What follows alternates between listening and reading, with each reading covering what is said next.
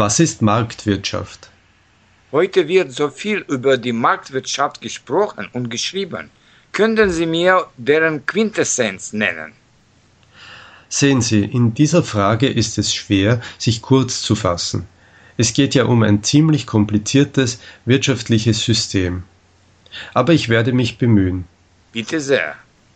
Also die Marktwirtschaft geht vom realen Menschen mit all seinen Fehlern, Schwächen und Stärken aus, im Gegensatz zur Planwirtschaft, die wir im Sozialismus hatten und die unwirksam und unflexibel war. Ja, ich verstehe. Die Marktwirtschaft akzeptiert, dass es Privateigentum an Produktionsmitteln gibt und dass der Mensch vor allem seinen eigenen Vorteil im Auge hat, aber damit auch einen Nutzen für die ganze Gesellschaft bringt. Herr Professor, das verstehe ich nicht ganz genau.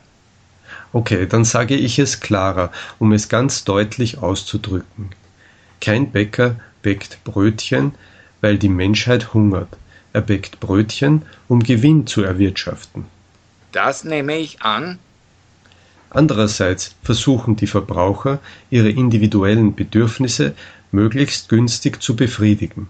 Es entsteht also Nachfrage. Gut, das ist klar.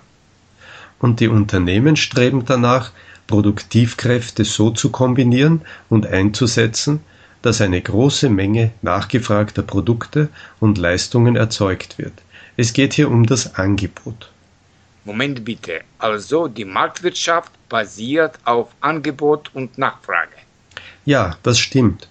Und ein Koordinationsmechanismus zwischen Angebot und Nachfrage wirkt zugunsten einer effektiven Verwendung der Produktionsfaktoren. Und hier spielt der freie Wettbewerb eine große Rolle, nicht wahr? Sie haben recht. Der Markt hat viele Vorteile, aber auch einige Übel wie Monopole, Arbeitslosigkeit und Inflation, die mit dem Marktmechanismus verbunden sind. Nimmt der Staat seinen Einfluss auf den freien Markt wahr? Ja, bestimmte staatliche Eingriffe in der Marktwirtschaft sind unentbehrlich. Der Staat muss mit Subventionen aller Art regelnd eingreifen, damit die Marktwirtschaft human, sozial und umweltverträglich wird. Wir danken Ihnen für diese Erklärung, Herr Professor. Bitte schön.